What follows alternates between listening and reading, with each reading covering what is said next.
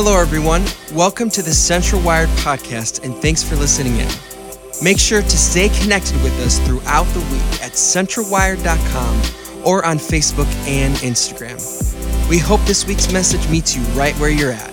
Enjoy. Hey, you guys, I love you. I thank God for you. And I thank God that right now watching me are black people and brown people and white people, but most importantly, we're all God's people. We're all made in God's image.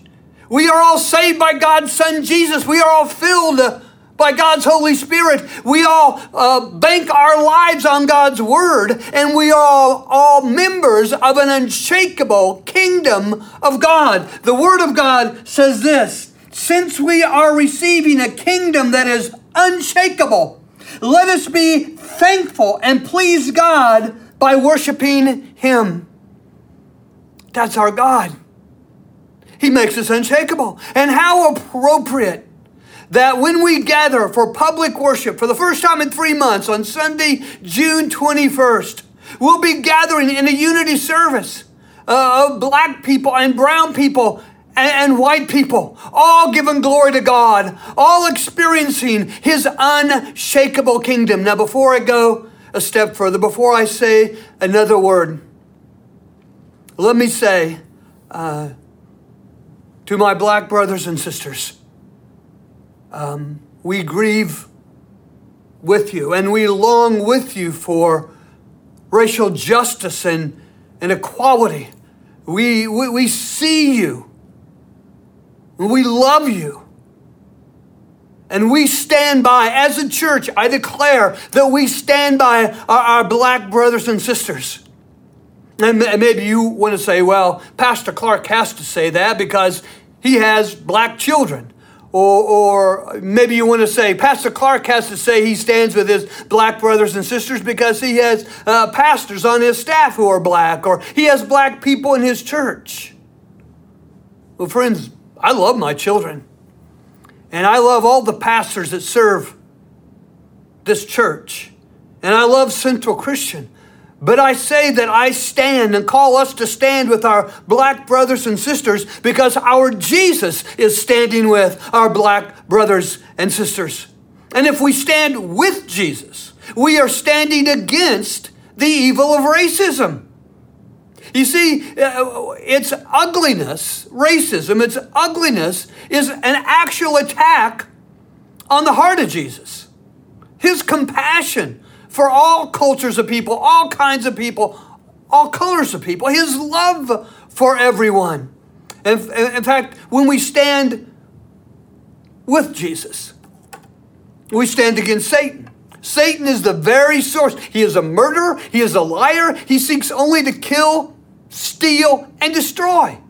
That's Satan. And so when we stand with Jesus, we stand against him, against his lies, against his destruction, and for everyone who is hurting, everyone who is in need. Um, this is a tricky thing for us to look in our own hearts and rid ourselves personally of any hint of racism because there are kind of different levels, and sometimes we'll allow ourselves to, to accommodate a level. We'll think, I'm not that bad, I'm not as bad as that person, but let me give you an illustration. The worst kind of racial prejudice is being a racist. A racist hates, literally hates people of another race. And about as bad as that in terms of racial prejudice is being a bigot. A bigot belittles other people, tries to bully other people uh, uh of another race. And again, about as bad as that is someone who is insensitive. They, they are willing to hurt others with their words and with their actions. And, and another ugly aspect of racial prejudice is just being apathetic not even caring about racial issues. Or, or, or maybe there's some level of care, but you're just not willing to step out of your comfort zone to reach out to someone who looks different than you. And all of that is sin. Whether we just think it or feel it or actually do it. It's all sin. And, and, and so um, we, we look to our God. We pray for his love. In fact, we, we pray honestly, we do a gut check on the inside and want to allow God to probe our hearts to rid us of any hint of racial prejudice. We pray like the psalmist David prayed, Search me. Search me inside and out, O God. Search me, O God. Know my heart. Test me. Know my anxious thoughts. Point out anything in me, Lord, that offends you. And lead me along the path to everlasting life. You see, uh, standing with Jesus is more than just talk. We actually stand with Jesus when we stand united in that kind of personal prayer. You see, when your heart is full of Jesus, there's not room for any racism. When your heart is full of Jesus, your, your heart is full of compassion. You always get the compassion when you get Christ. And compassion is what calls you to reach out and intentionally do acts of kindness in the lives of others who are racially different than you. And when you follow this Jesus who's filling you on the inside and you are drawn to him and drawn to follow him, he's the Prince of Peace. He will always lead you into peacemaking. He says, Blessed are the peacemakers, for they will be called children of God. And children always bear the likeness of their Father. So, as children of God, we bear the compassionate likeness of our Father who is in heaven. A peacemaker intentionally and strategically leverages his or her life to build bridges into the lives of people who are of a different race.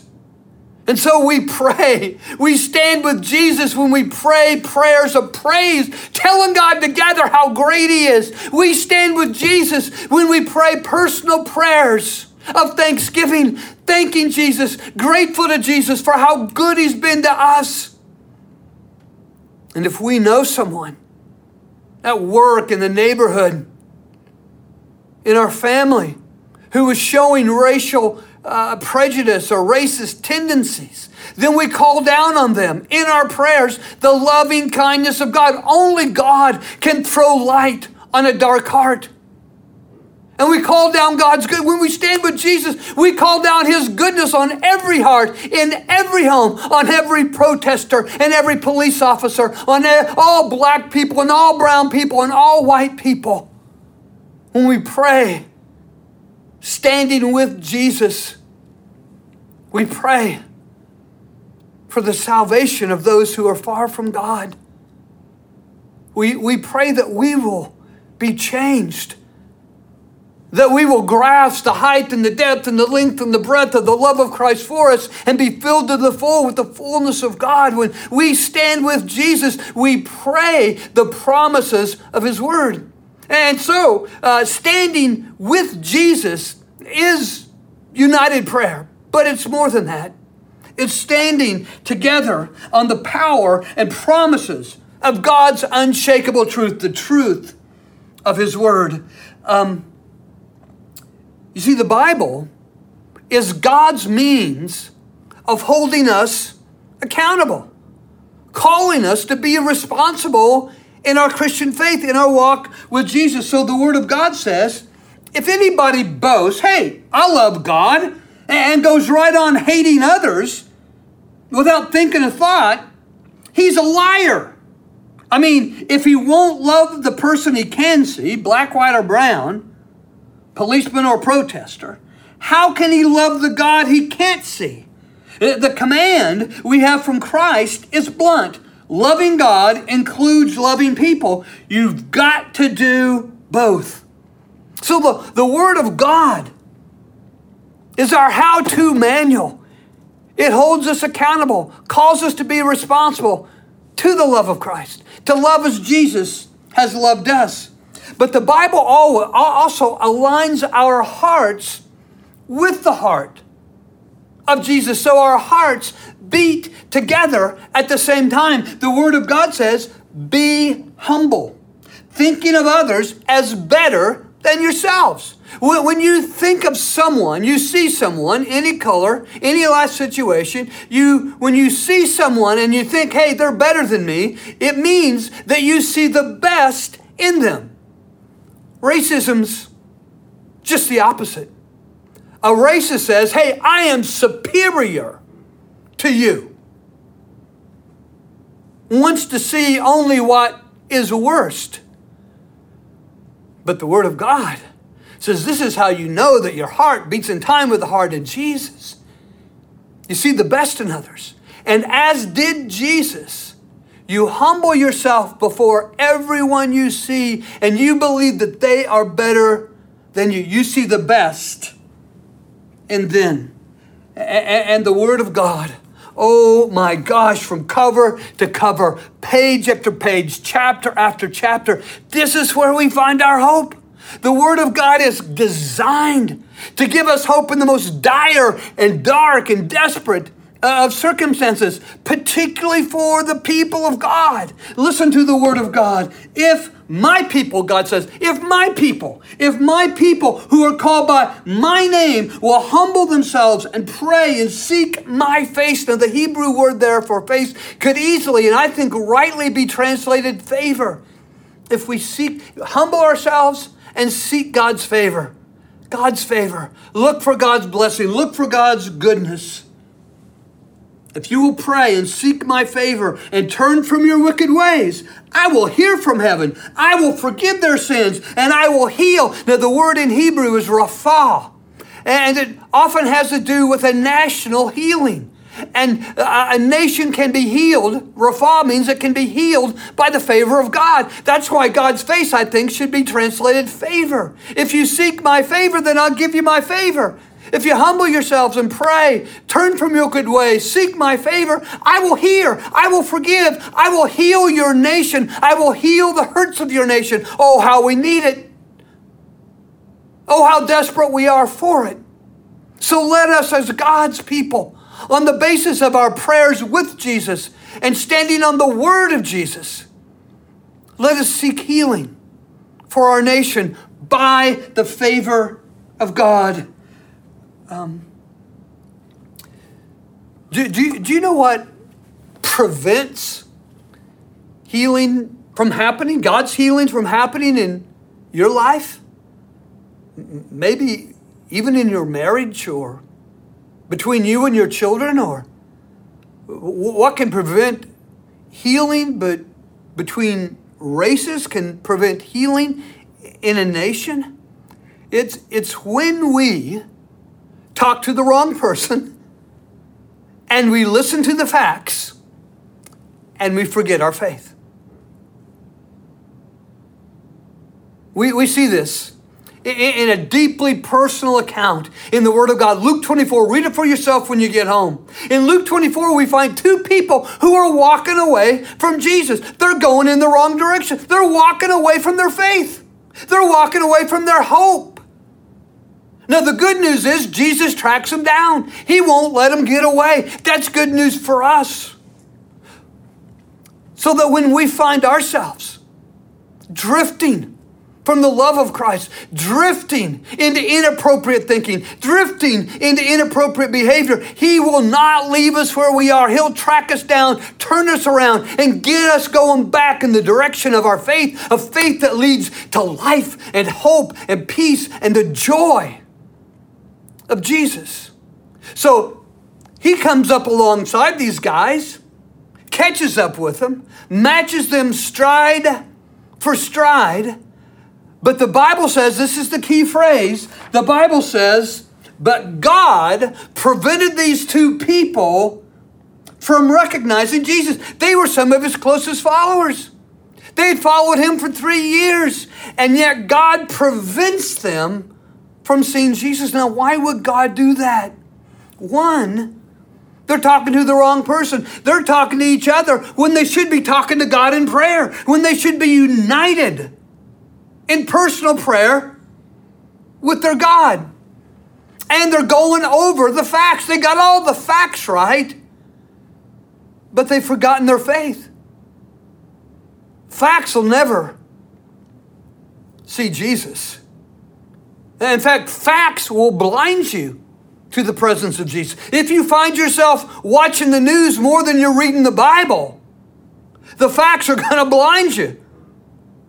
You're going to lose a grip on your faith. You're going to lose a grip on your hope. You're going to lose a grip on your peace. And so Jesus asks these guys, as you walk, what are you talking about that's making you so sad?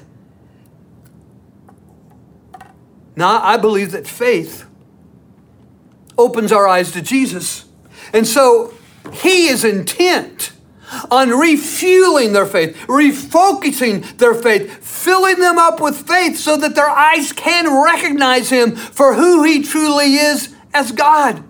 And so Jesus says to them, You guys are fools. You got the facts right, but you're walking away from your faith. You're, you're talking to the wrong person. You're talking to each other. You should be talking to God. And, and so to redirect their thinking, um, he, he says, okay, give me. Tell me what you're talking about. And you know what they do? They give him the facts. They said, well, there was this man uh, named Jesus. He was from Nazareth. And oh my gosh, he was a mighty prophet of God, did miracles beyond number. Uh, he was an amazing teacher of God's word. But just two days ago, the authorities crucified him, executed him, murdered him. It was so unjust, so unfair, so wrong. And we thought, we had hoped he was our Savior. I mean, even today, um, our women early this morning went to the tomb and they found his body gone. So, what's up with that? They just gave Jesus the facts, but the facts were blinding them to the presence of Jesus. They had let go of their faith. Faith will always open our eyes to the presence of Jesus everywhere. In fact, not only does faith open our eyes to the presence of Jesus, we start to see life and people with the eyes of Jesus. We see the best in them. We see them as better than us. We see the opportunity to humble ourselves as Jesus humbled himself in our behalf. Um, and so here's what Jesus does he takes the Word of God, not a book like this, he's got it in his heart. And he starts with the book of Genesis, very first page in the Bible, and runs through the entire Old Testament, showing them every instance where he's in the Bible and where he must suffer and where and where there will be a resurrection and he will enter his glory. Every this goes on for two and a half hours.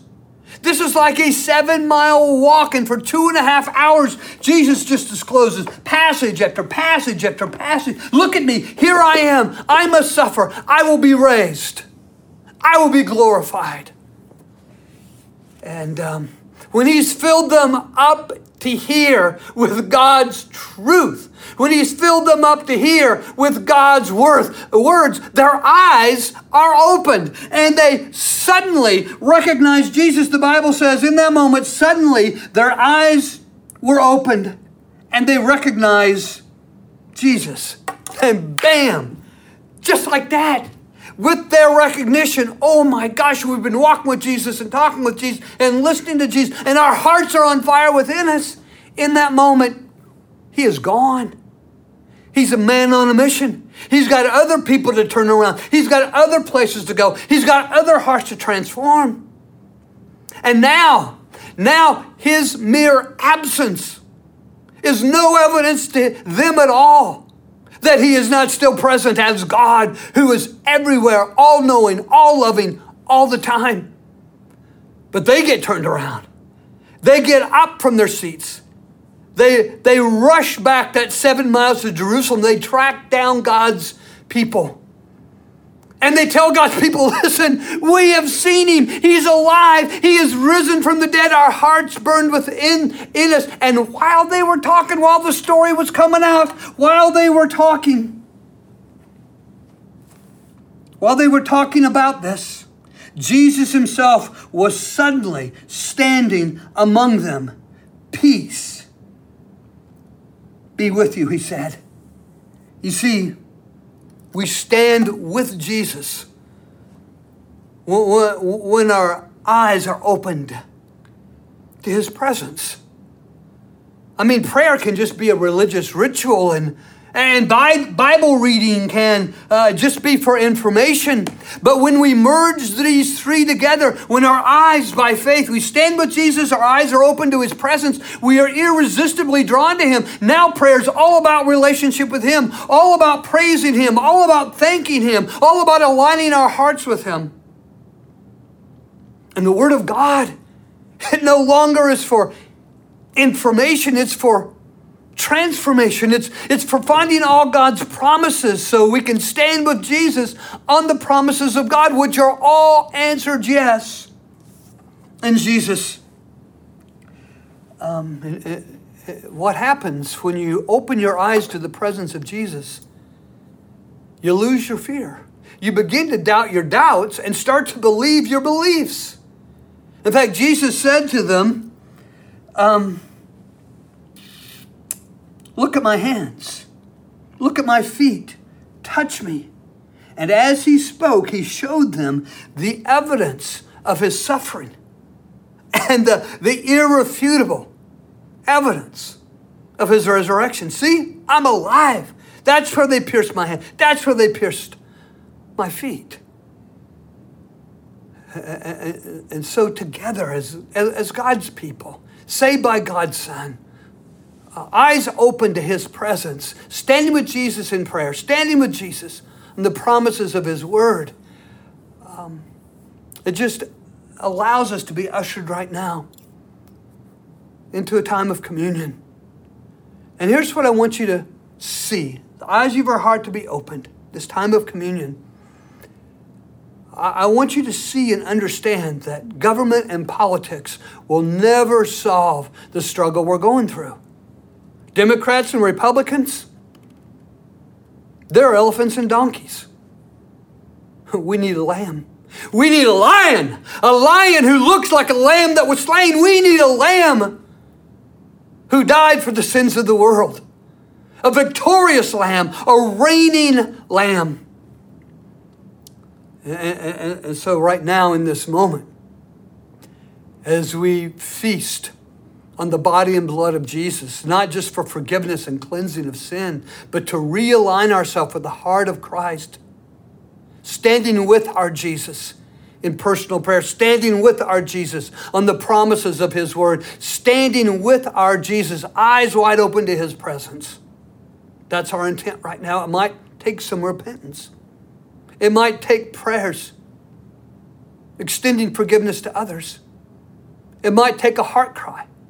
Oh God, search my heart. Test my anxious thoughts. See if there's any wicked way in me. Open my eyes, Lord.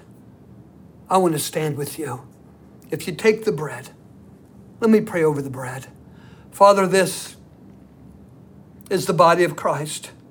And we take it now remembering how he suffered and died that we might stand with him in personal prayer, that we might stand with him on the promises of his word, that we might stand with him eyes wide open to his presence. And as we eat it, we eat all the promises of the Messiah.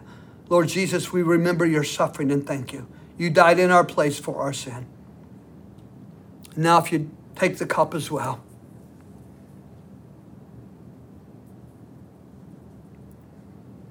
Let me pray over the cup. Our Father God, your Son Jesus humbled himself on the cross where he shed his blood to pay for our sins. You're worth it. That's what he said to us. He humbled himself and said, You're worth it. You're, you're better than my very life. Help us to leave this time of communion, this time of prayer, this time of teaching with the humility to look at others, find the best in them, and say, You're better than me. Help us to stand with Jesus, in whose name we pray. Amen. I love you guys. I thank God for you. Let's stand with Jesus. Thanks so much for joining us. Just a reminder to stay connected with us throughout the week at centralwired.com or on Facebook and Instagram. Thanks again for being with us and have a great week.